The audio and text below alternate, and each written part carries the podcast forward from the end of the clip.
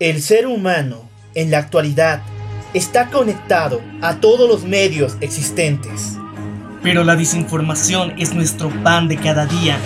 Pero existen momentos en los cuales esa conexión es cortada, donde la verdad se hace clara. A estos momentos se los denomina error de conexión. Bienvenidos a La Verdad sin Filtro.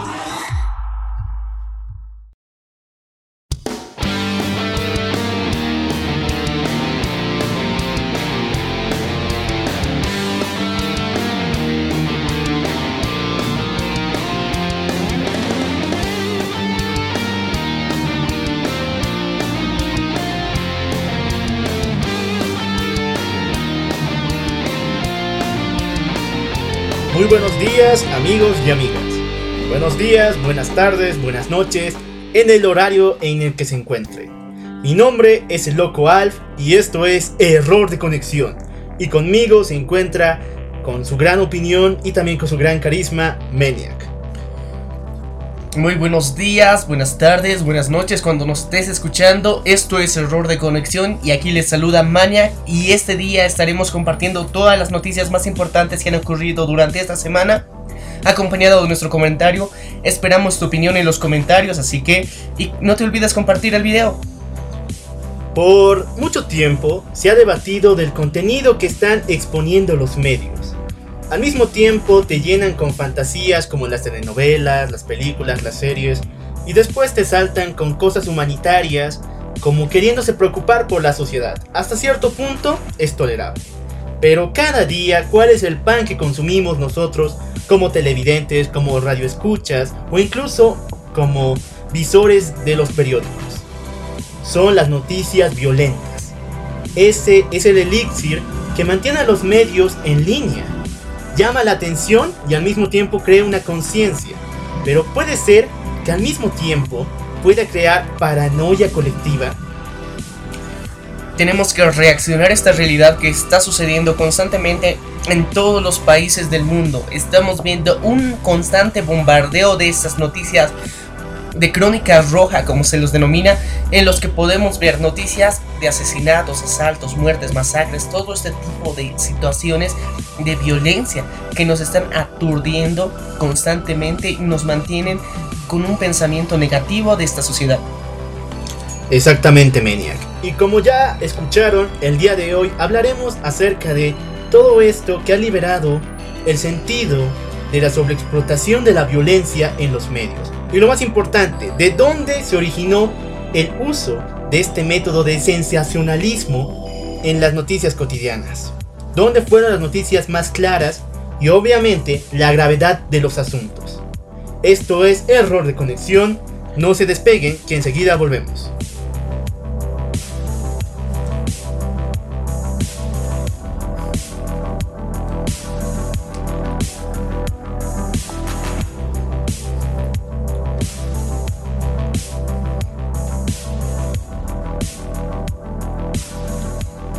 Maniac, empezamos con titulares y bueno, hay que estar un poco feliz con esta nota. Elecciones en Estados Unidos, 5 cosas que Trump ya no podrá hacer si un acuerdo con los demócratas tras perder los republicanos la Cámara de Representantes. Las encuestas ya lo han augurado. Las elecciones de mitad de mandato dieron la Cámara de Representantes a los demócratas. Terminó así la era de los republicanos con el presidente Donald Trump a la cabeza, que controlaba tanto el Congreso como el gobierno. ¿Algunas razones para estar feliz, Maniac? Tenemos que darnos cuenta que estas elecciones nos ha ayudado mucho. Bueno, no nos ayuda tanto a nosotros, pero nos ha ayudado tanto a la sociedad estadounidense, ya que las libertades que se estaba dando el presidente Donald Trump han sido limitadas gracias a la votación popular que se está respetando y están haciendo valer la democracia en lo que es Estados Unidos. Exactamente, pero también tenemos que hablar acerca de las comunidades que viven allá. Bueno, yo sinceramente siempre he llamado a la comunidad americana como la pequeña parte del mundo. ¿Por qué? Porque viven tantas personas, tantas razas, que se puede decir que es un mundo pequeño, ¿verdad? Un pequeño continente en la cual se comparten tantas costumbres y tradiciones que al final tienen que representarse de alguna forma. Y por lo que he visto, este es un gran paso. Tenemos que reconocer que si bien la sociedad estadounidense es muy aceptiva con las diferentes razas, culturas y diferentes modos de pensar, pero muchas veces ha creado esto también dificultad en la misma sociedad, ya que muchas culturas chocaban hace tiempo. Ahora estamos en un momento donde hay más aceptación a ese libre pensamiento que proponen Estados Unidos. Yo creo que es muy bueno lo que está sucediendo ahora y veremos los resultados durante los próximos meses, ya que van a saltar a la vista. Exactamente. Y bueno, seguimos apoyando al Congreso de los Estados Unidos, que tiene la última palabra después de todo. Recordemos como las sagradas palabras de aquel escritor que decía: un gobierno no debe... un pueblo no debe temerle al gobierno, sino debe ser al revés.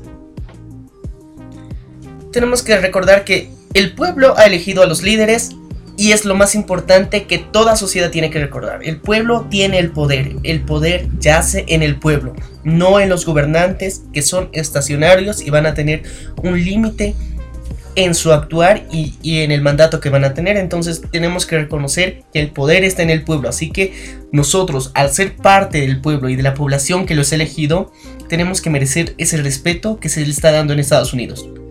Bueno, ya lo escucharon, y qué mejor manera que hacer respetar nuestro voto y elegir a aquellas personas que sabemos que van a representar a las minorías y a los grupos de las diferentes partes de este país que es Estados Unidos.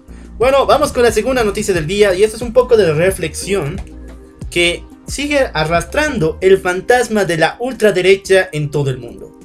A ver, la gente común que está detrás del auge de la extrema derecha en todo el mundo. Alrededor del mundo, los grupos conservadores están ganando influencia, dándole cada vez más poder a los líderes de extrema derecha. Y es una tendencia impulsada no solo por las viejas generaciones, sino también por los jóvenes. Maniac, de esto hablamos la semana pasada cuando hablamos del tema de Jair Bolsonaro, pero quiero volver a recalcar algunos puntos que me parecieron completamente importantes. Primeramente, hazme recuerdo, ¿cuál es la fórmula para que un líder ultraderechista sea apoyado por la masa popular, haciéndose ver como populista? Para empezar, ha sido la decepción, por ejemplo, en el caso de Brasil específicamente, ha sido la decepción que han sufrido los ciudadanos en su pasado gobierno, que ha sido socialista como tal, y la constante corrupción es el punto principal, la constante corrupción que ha habido. Entonces eso ha llegado a decepcionar, porque se ha mostrado públicamente que había mucha corrupción, y esto ha decepcionado al pueblo brasilero, y gracias a esto han buscado una esperanza. Como lo decía el anterior podcast, han buscado un héroe, un salvador que resuelva esta situación tan difícil en lo que es la delincuencia, la corrupción, y que pueda enfocarse en lo importante, según ellos. Pero esto ha sido lo que ha posicionado a Jair Bolsonaro en el poder. Creo que estamos viviendo el fantasma que se vivió después del 2001. Queremos sacrificar libertades civiles por seguridad. Y al parecer, no solamente en Latinoamérica, sino ya en muchas partes del mundo se está agarrando la misma esencia, porque el mundo ya no es seguro. El mundo tiene varias aberturas donde vienen personas a atacarnos. Ese es el sentimiento que están agarrando, con el cual se agarran estos líderes de ultraderecha. Dicen que el extranjero es el enemigo. Dicen que dentro de nosotros existen nuestros propios rivales a los cuales vencer. Son violentos, hay que admitirlo.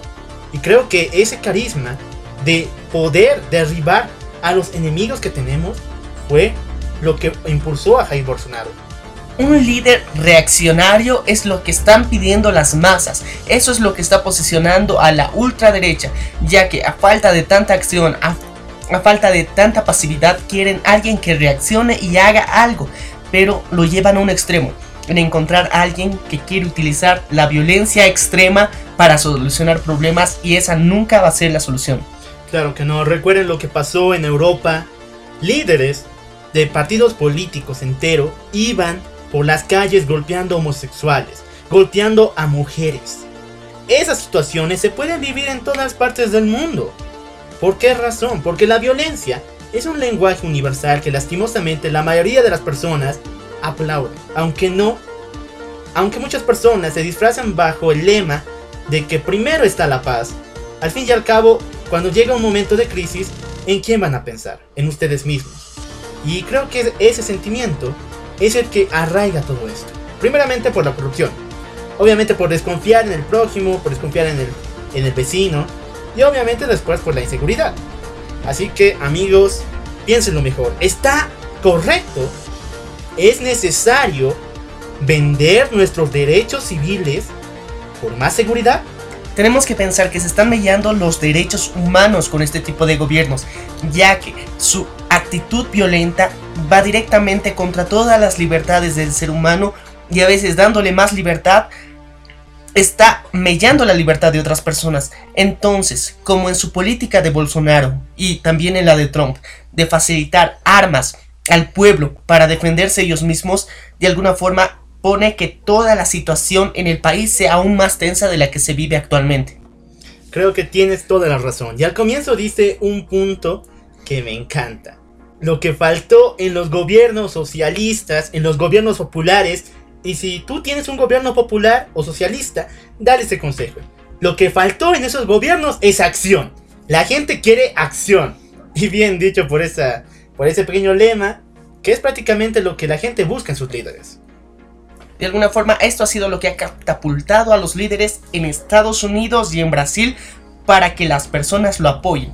Querían que alguien que tome las cartas en el asunto y que no tenga miedo de meterse dentro de estos temas tan difíciles y complicados.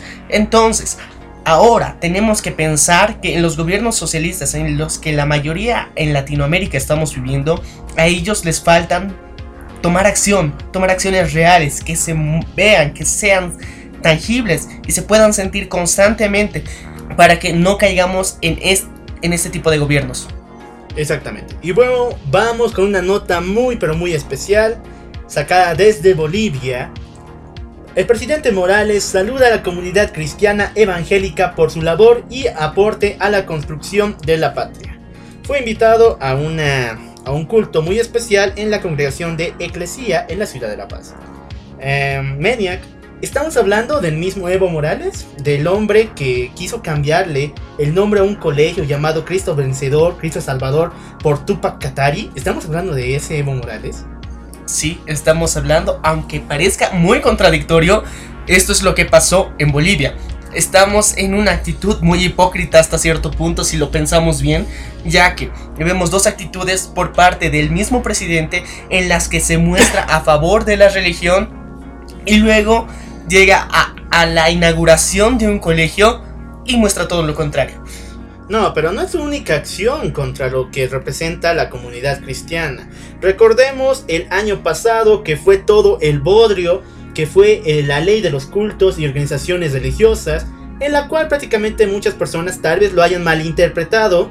Yo personalmente la leí y este punto fue el que me quedó claro, que se iban a reestructurar todas las estructuras, transformando los grupos religiosos más bien en, ¿cómo decirlo?, en pequeñas empresas bien organizadas, pero al mismo tiempo sin ese favor, sin esa sustancia de que los convierte en una religión. Es prácticamente como si trabajaran para el gobierno. Hay que ver que las políticas que se están aplicando en Bolivia de alguna forma buscan es convertir lo que ya está en su constitución política, que es un país laico. Entonces toman a las religiones, a los diferentes cultos y a todas estas organizaciones religiosas como empresas, las cuales tienen que aportar algo al Estado. Si bien esto sí es bueno que pase de alguna forma, que lo estructuren y que haya una regulación, pero muchas veces se ve una actitud contradictoria en la forma de proceder del presidente y de todos sus ministros. Sí, pero también recordemos que el presidente Evo Morales Ayman no es muy bien conocido por respetar cosas que van en contra de lo que él simboliza. Prácticamente, ahora estamos viviendo en época de elecciones, ¿verdad? O no hay de otra palabra. ¿Por qué fue a una iglesia cristiana a hacer actos de presencia y participar en un culto? Yo creo que está queriendo ganar la simpatía de las de los cristianos como tal para tener sus votos asegurados, entre comillas, para las próximas elecciones en las cuales él quiere participar a la fuerza. Por si no estás enterado, el querido presidente Evo Morales está volviendo a querer presentar su postulación cuando en la Constitución Política Boliviana especifica que no puede haber una cuarta reelección, en la cual él quiere y está empeñado en que pase.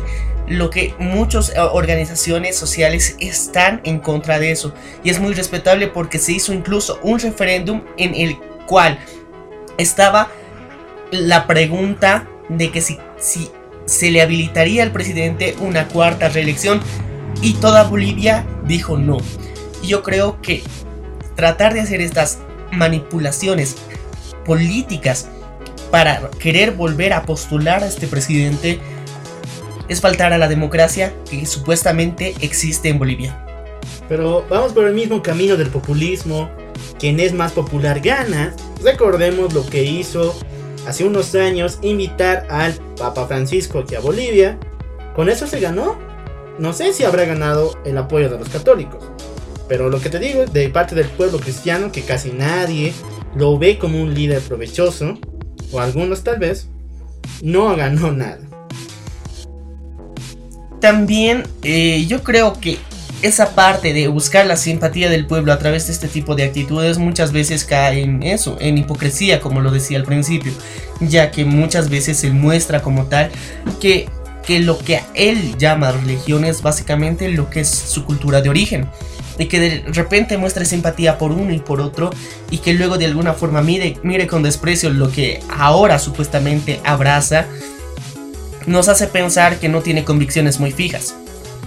Exactamente. Y bueno, queremos decir, si esto es una especie de movida de campaña, no está funcionando muy bien.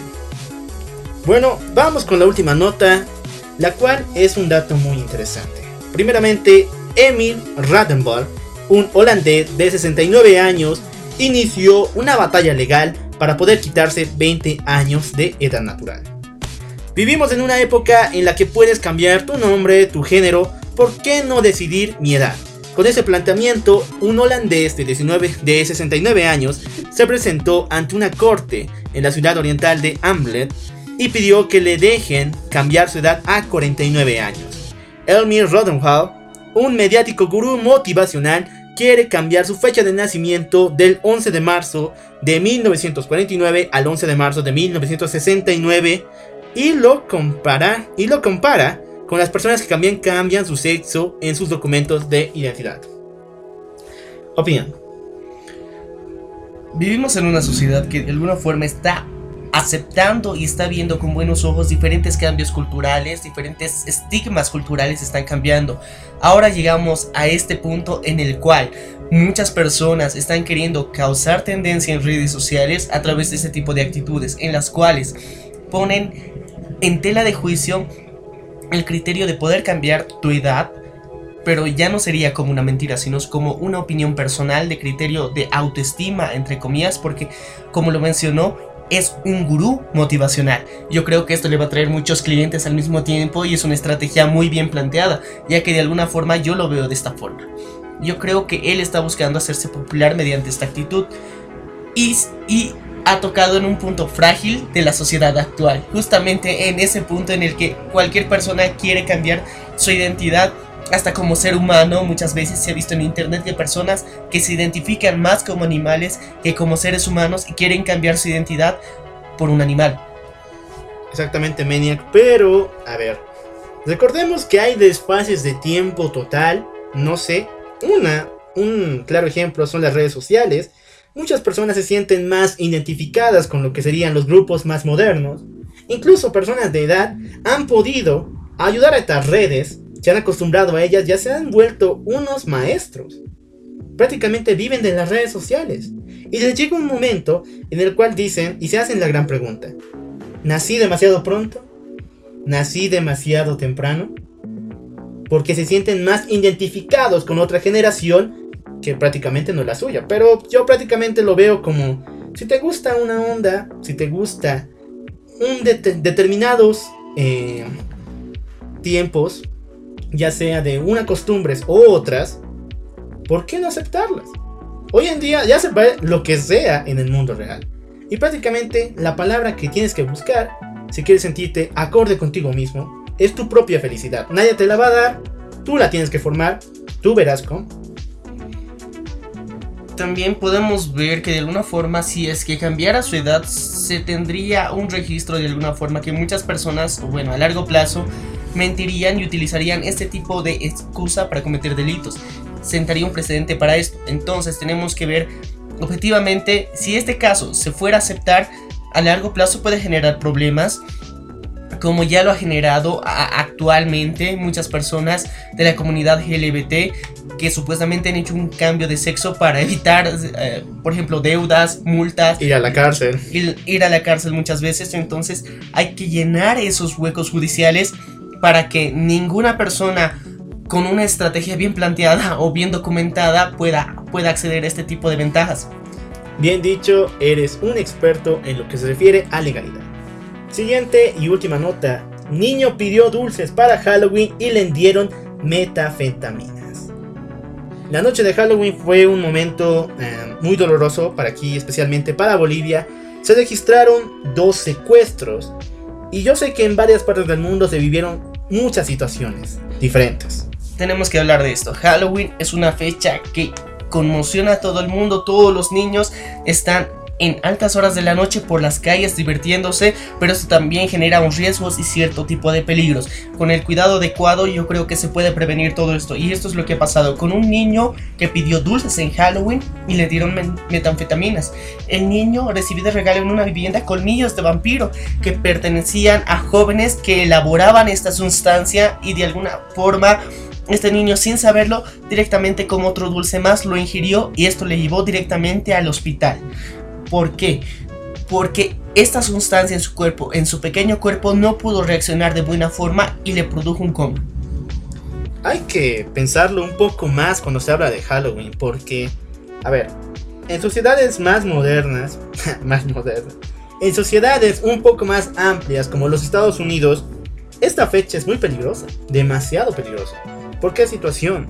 Porque la gente tiene diferentes objetivos para celebrar esta noche. Hay grupos muy bien organizados de chicos que se lanzan a hacer estas bromas. Se pueden llamar las bromas, ¿no? Crímenes de diferentes tipos. Y ellos lo piensan un año entero para realizarlas. La noche de Halloween es su excusa para liberar toda esa tensión, lo que planearon. Pero al mismo tiempo no se dan de cuenta a cuántas personas están dañando con sus acciones. También tenemos que ver que para diferentes tipos de edad, Halloween significa diferente tipo de cosas. Entonces, para los niños significa pedir dulces, divertirse y disfrazarse. Y para todas las generaciones es lo mismo de disfrazarse, pero en diferentes formas de diversión como tal, ya que los adolescentes buscan fiestas con bebidas alcohólicas. Y muchas veces esto promueve la promiscuidad también, y de alguna forma hay que encontrar esos límites en todas estas festividades que se realizan. De alguna forma otros grupos criminales buscan organizarse, ya que es un día clave para muchos de ellos, ya que mucha gente está por diferentes calles, por lugares oscuros tratando de asustar, pero hay muchos delincuentes también sueltos por ahí que quieren hacer de las suyas. Exactamente, Maniac, pero también pensemos que no podemos catalogar a solamente Halloween como la fiesta donde pasan todos estos despaces, donde pasan esas situaciones. Toda fiesta puede llegar a extremos si es que las personas no tienen autocontrol de sí mismas. Claro, pero directamente esta fecha es estratégica porque está marcada culturalmente durante todo el año. Todos esperan esta fecha. Muchas empresas, muchas industrias dependen de esta fecha para mantener sus ventas, para subir sus ventas, sus ganancias y todo lo que refiere a una industria alrededor de Halloween. Pero al mismo tiempo hay organizaciones criminales que se dan cuenta de las ventajas que también hay durante estas fechas, ya que si bien en muchas festividades hay excesos, pero en Halloween se produce otro tipo de excesos y una libertad y un liberalismo como tal en la forma de expresarse, en la forma de ser, de comportarse, que promueve a actos más violentos aún y actos de delincuencia más frecuentes. Tienes toda la razón, pero yo aún me quedo con mi opinión. Bueno, de esta manera finalizamos la parte de titulares y entramos con el tema del día. El tema del día tiene que ver mucho con lo que pasó con la situación de esta joven en México. Ella es la hija de la diputada Carmen Medel. Un día, cuando ella salía del gimnasio, fue baleada. ¿Por qué razón? Porque parecía la esposa o pareja de uno de los líderes contrarios a la banda de criminales que la balearon. Si quieren saber más detalles, estamos a punto de contárselos, pero más importante, un pequeño resumen de las situaciones violentas que se viven cada día y cómo los medios las reproducen.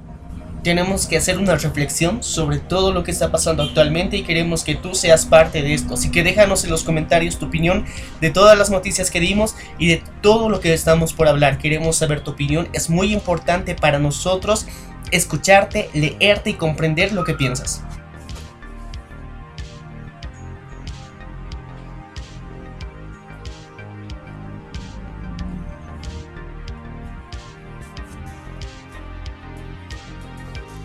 Y volvemos con Error de Conexión. Maniac, te conté la historia acerca de esta joven, la cual Valeria Cruz, así es como se llamaba, tenía 22 años y estudiaba en la Universidad de Veracruzana. Primeramente, su madre era política. Tenía todo un círculo de personas en las cuales podría confiar. Bueno, pensando un poco mejor, México es uno de los países, lamentablemente, con un índice de violencia demasiado alto. Pero de todas formas, ella era una persona relevante. Y al mismo tiempo, la balearon. ¿Por qué situación? Bueno, tenemos que encontrar que ha habido aquí de alguna forma una confusión en los criminales que realizaron este asesinato, ya que la policía llegó a la conclusión de que esta señorita se parecía mucho a la esposa de uno de los representantes de las bandas criminales, de los grupos armados. Entonces, al confundirse pensando que iban a atacar a la esposa de uno de estos representantes de los carteles criminales de México, directamente la atacaron, sin darse cuenta de que ella era la hija de una política muy reconocida en México. Exactamente, la situación se llevó a cabo a las horas 16 de este día jueves, que era exactamente el 8 de noviembre. Ahora, la situación hay que aclararla un poco más, porque cuando se le informaron a su mamá que se encontraba en plena sesión de la Cámara de Diputados, llegó el momento en el cual sus mismos compañeros decidieron apoyarla.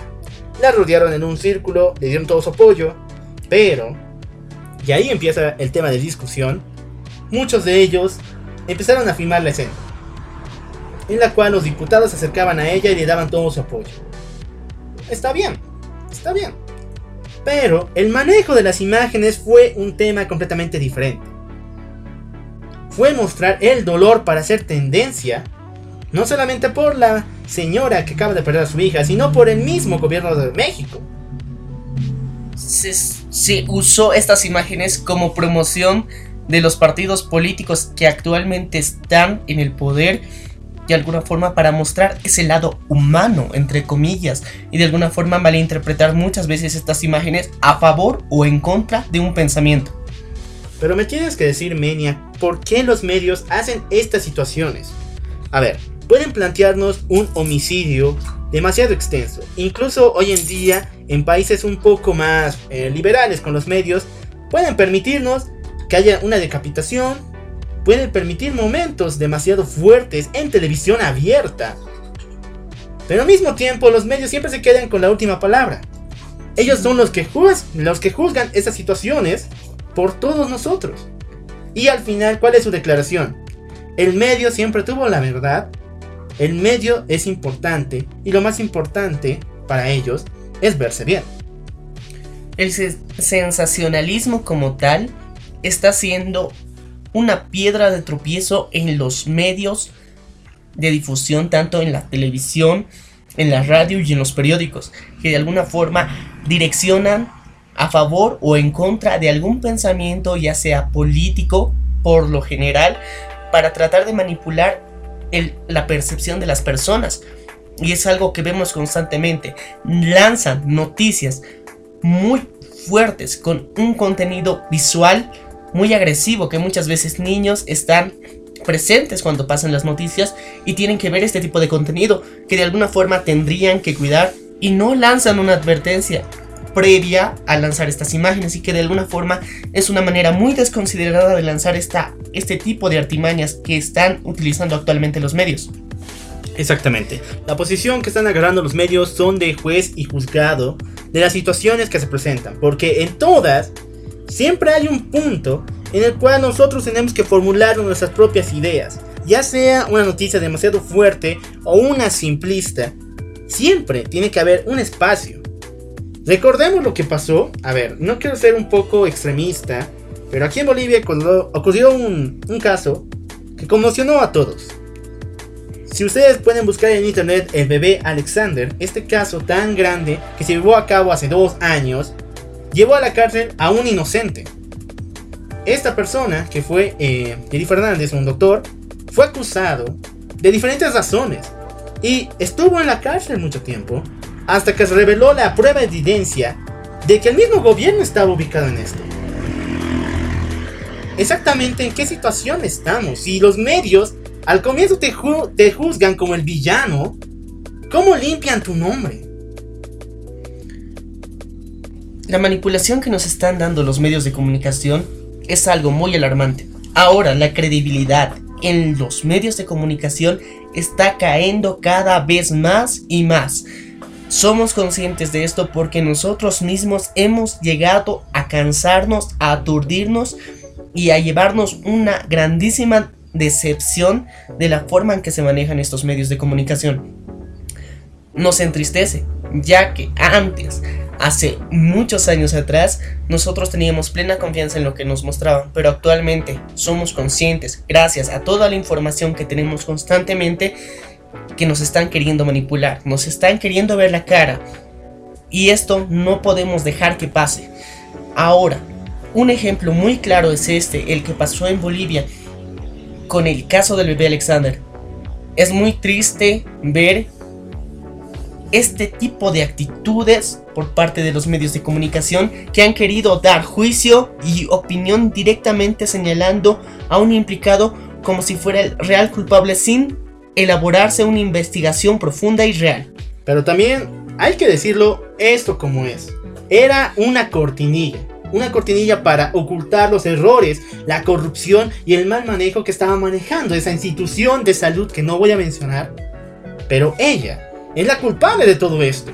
Prácticamente fue, si el medio hubiera publicado que la medicina en Bolivia está muy mal por esta organización, por este grupo, ahí hubiera terminado el caso, ni siquiera se hubiera abierto, porque esa fue la verdad.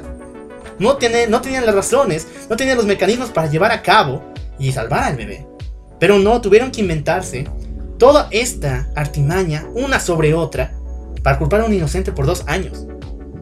Solo para ocultar casos de corrupción y por falta de infraestructura en el sistema médico.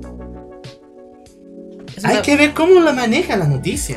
Es una verdadera lástima lo que está pasando con los medios.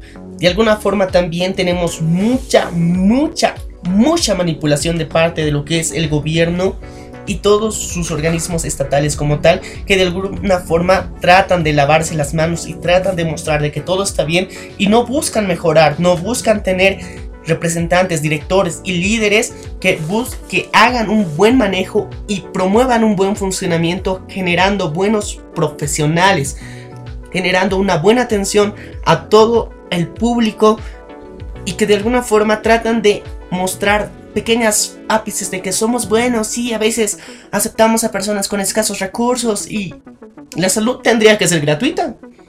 Entonces, que de alguna forma se quieren vanagloriar como tal por hacer un acto supuestamente de caridad.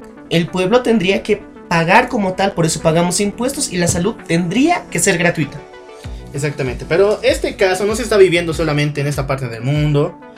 Estados Unidos es el caso evidente de que el sensacionalismo no solo puede vender, sino también puede crear una agenda noticiosa para todas las semanas. México es aún más grande. A ver, el sensacionalismo no solo cae en las noticias que nos presentan día a día, está en el cine, está en la televisión. No quiero ser populista, pero tengo que hacerlo.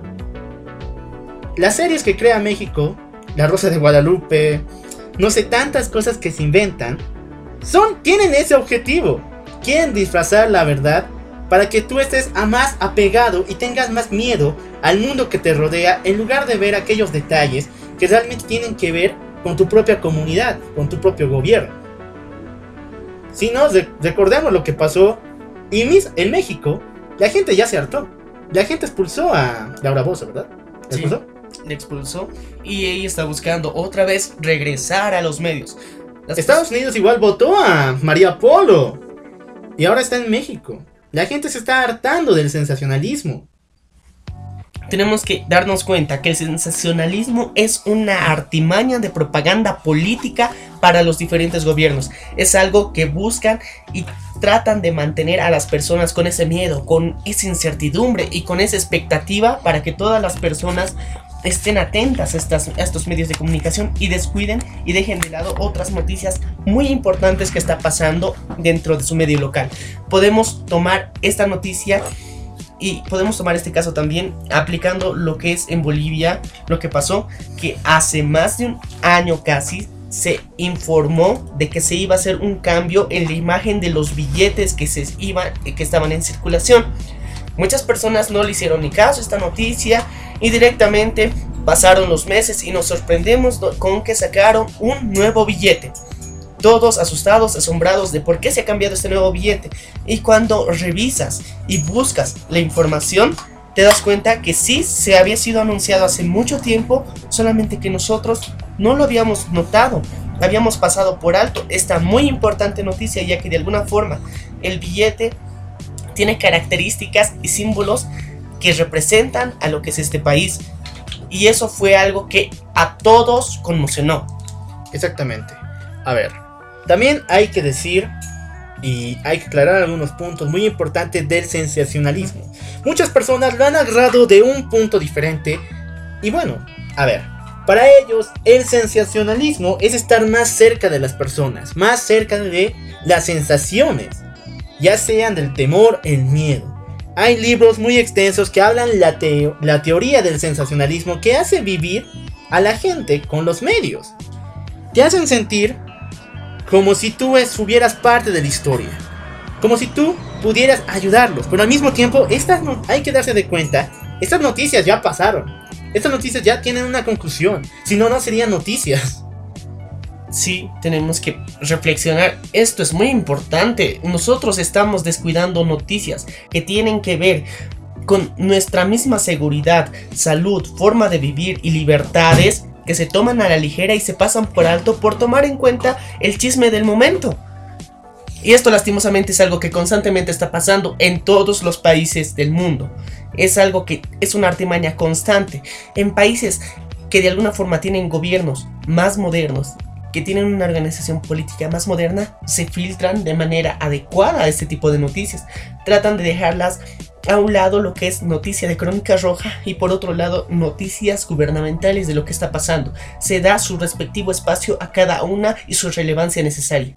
Exactamente. Bueno, a ver, por algo las redes sociales se han creado. Es un espacio de retroalimentación, donde ustedes pueden dejar un comentario, pueden decir si estas noticias han sido muy esclarecedoras para ustedes. Pero al mismo tiempo las redes sociales también están plagadas de sensacionalismo, al extremo de que pueden ser un poco morbosos. Ahora mismo Maniac me presentó un video en el cual las imágenes son demasiado fuertes. Yo digo, ¿y no hay control en Facebook? ¿No hay control en las redes sociales? Debería haber un control, o tal vez estas imágenes puedan verse en grupos mucho más abiertos, con personas que tengan sensibilidad adecuada. Tendría que crearse filtros para los diferentes tipos de página y contenido que se realiza dentro de lo que es la plataforma de Facebook. Nosotros hemos chocado muchas veces con restricciones que te pone Facebook por compartir un contenido que es totalmente adecuado para todas las edades, que de alguna forma algún bromista que de alguna forma no estaba de acuerdo con nuestro punto de vista y tampoco tenía la voluntad de querer compartirnos su opinión, para generar este tipo de discusiones y debates que buscamos encontrar un punto intermedio en todo lo que está pasando, simplemente decidió banear la página, reportarla, y esto hace en caso más Facebook que a otro tipo de contenido que es más fuerte y que no debería estar en esta plataforma. Es porque les da popularidad, es porque les da uso, es porque las personas están atentas al meme del momento, están atentas a las noticias con imágenes re fuertes, imágenes grotescas, porque da uso. Las personas de todo el mundo lo van a ver, lo van a volver viral, y Facebook siempre se va a alzar encima de todo. Tenemos que reconocer que que las más antiguas generaciones, que las personas mayores ya de los 30 y 40 años para arriba, tienen una forma diferente de utilizar las redes sociales. Ellos creen muchas veces en la mayor parte de la información que se publica y no buscan encontrar más datos al respecto. De alguna forma se ven constantemente cadenas que se mandan entre personas mayores sobre noticias que muchas veces son falsas, pero que ellos mismos, pensando que en internet todo es cierto, no buscan información de respaldo. Entonces eso genera aún más caos en la comunicación actualmente. Y con eso pasamos a un tema un poco más psicológico: paranoia colectiva. ¿Es en serio? ¿Existe? ¿Y qué papel juegan los medios? A ver, recordemos, y no quiero hacerlo, los tiroteos de Columbine. Esto ha generado, en Estados Unidos, en su época, que ha sido en 1999, ha generado una gran conmoción, un gran miedo en todas las personas que estaban cerca y en toda la nación entera, porque de alguna forma un acto de violencia de tal magnitud no se había generado de esa forma.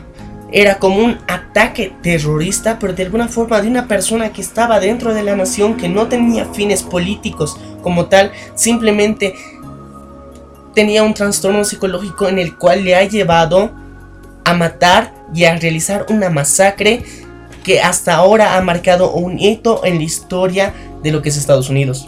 Muchas personas pensarán que ponerla en la noticia de las 6 de la mañana, incluso cuando hay niños presentes, no causa nada. De hecho, es obligación de los periodistas hacerlo. Yo digo que sí, es obligación. Pero hay maneras de cómo tratar las noticias. ¿Por qué les digo? Porque después de tales horribles sucesos, hay fans de este tiroteo. Hay personas que alaban a la persona que masacró en Columbine. Hay personas que la siguen todavía, sus ejemplos de vida. Incluso siguen sus videos y lo usan como una especie de guía en las cuales ellos se sienten identificados. A ver, una noticia que tendría que darnos sí o sí el mensaje de que la violencia no resuelve nada, se partió en dos y creó dos objetivos. Dos comunidades completamente diferentes: los que están pro violencia y los que están contra la violencia. En el caso de Columbine, tenemos que ver que ha habido una mala interpretación de toda la evolución de este caso. Desde la forma en que apareció en los medios, de la forma en la que presentaron el caso de este joven que realizó el tiroteo, de cómo se analizó su personalidad, cómo se analizó la forma en la que actuó y los motivantes que tuvo para realizar esto. De alguna forma fueron cosas que tal vez no se debieron tocar, no se debieron realizar, porque de alguna forma, gracias a esa información, gracias a todo esto que se hizo de alguna forma público, se generó un patrón de violencia en las personas que muchos lo admiran y muchos han tratado de replicar pequeñas masacres en diferentes partes de Estados Unidos y del mundo como tal.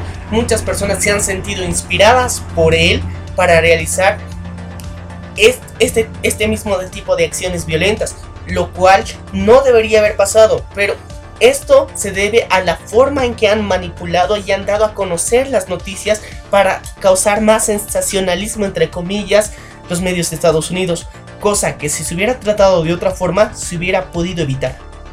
Exactamente. Bueno, A ver, cuando hablamos de paranoia colectiva, decimos que no todos los medios, algunos, pueden llegar a ser demasiado violentos. Depende de la forma en que manejen las cosas. Pero hay que recordar un punto muy clave, que es, esto es un negocio. Antes de un medio de comunicación, es un negocio. Y hay que decirlo, estas noticias, estos sucesos, son como la pepa, las pepas de oro que se encuentran en la vida de estos medios de comunicación. Y tienen que explotarlos, de una u otra forma. Hoy en día vemos medios enteros especializados en crónica roja. Total, todo su contenido va referido a ello porque tiene que vender de alguna vez, de alguna forma. Entonces, ¿cuál sería la situación, Maniac? ¿Cuál sería la correcta agrupación para crear una agenda noticiosa en la cual pueda no solamente ayudar a las personas a informarse, sino también a reflexionar respecto al ambiente que estamos viviendo? La paranoia colectiva que se genera a través de lo que han sido los medios de comunicación actualmente vemos reflejado en lo que son los jóvenes. Hay una falta de sensibilidad completa. Eso es el resultado de tanta crónica roja, de tanto sensacionalismo. Los jóvenes y niños ahora no se creen nada.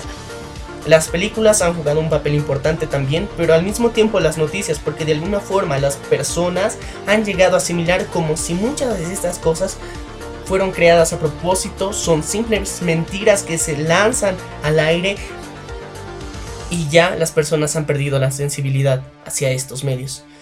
Esto es lo que se ha ganado los medios sensacionalistas a través de querer lucrar de forma más continua con este tipo de recursos. Es una lástima y es algo que estamos viviendo constantemente.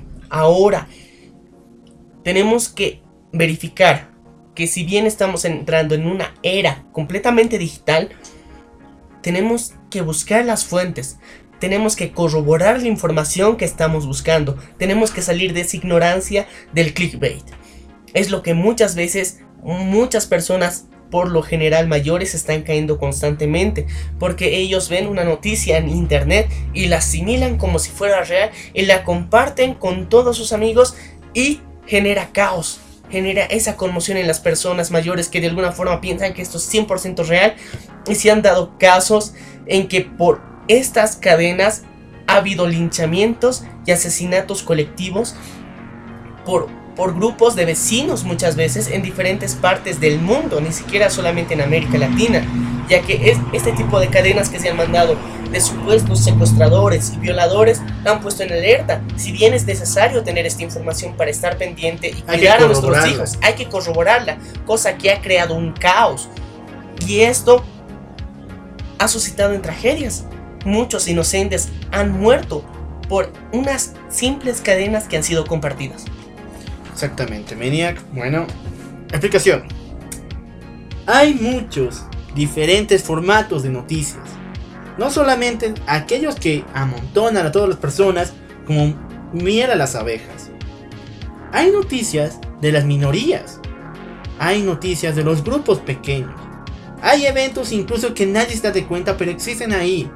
Pueden ser llamativos, no pueden ser populares, pero pueden ser interesantes de una u otra manera. Dejemos de pensar que los medios de comunicación tienen la respuesta para todo. Ellos no son la ventana al mundo de las experiencias que nunca vamos a tocar. No. Nosotros tenemos que formular nuestras propias ideas. No importa que sea tonta. No importa que tenga el respaldo. Mientras te hagas sentir seguro. Mientras tú quieras enseñar a las demás personas lo que tú sientes. Y sea tuya. Siempre será una noticia que tiene que darse. Tenemos que reflexionar en cómo buscamos y asimilamos las noticias.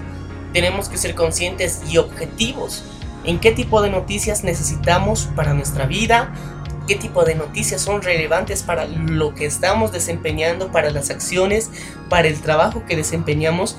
Tenemos que darnos cuenta también y tomar muy en cuenta nuestro entorno. Vivimos en una ciudad en una calle en específico, y tenemos que estar atentos a nuestro entorno, porque de esto muchas veces depende nuestro futuro. Esto es lo que influye a corto plazo en todas las decisiones que tomamos, así que hay que estar bien informados, pero hay que buscar que la información sea fidedigna. Muchas veces generando este tipo de corrupción en la policía, en los diferentes medios que existen del gobierno, infiltramos en muchos lados, tenemos desconfianza y no buscamos y no hacemos creíbles este tipo de información, la menospreciamos muchas veces, y esto puede prevenir diferentes dificultades, diferentes tragedias, diferentes momentos difíciles en los que podemos llegar a estar envueltos. Y por eso es necesario buscar, investigar. Tenemos que estar constantemente buscando la información si tiene fuentes fidedignas, fuentes reales, y buscar la opinión de más de una persona y no basarnos simplemente en una, porque esto genera ignorancia.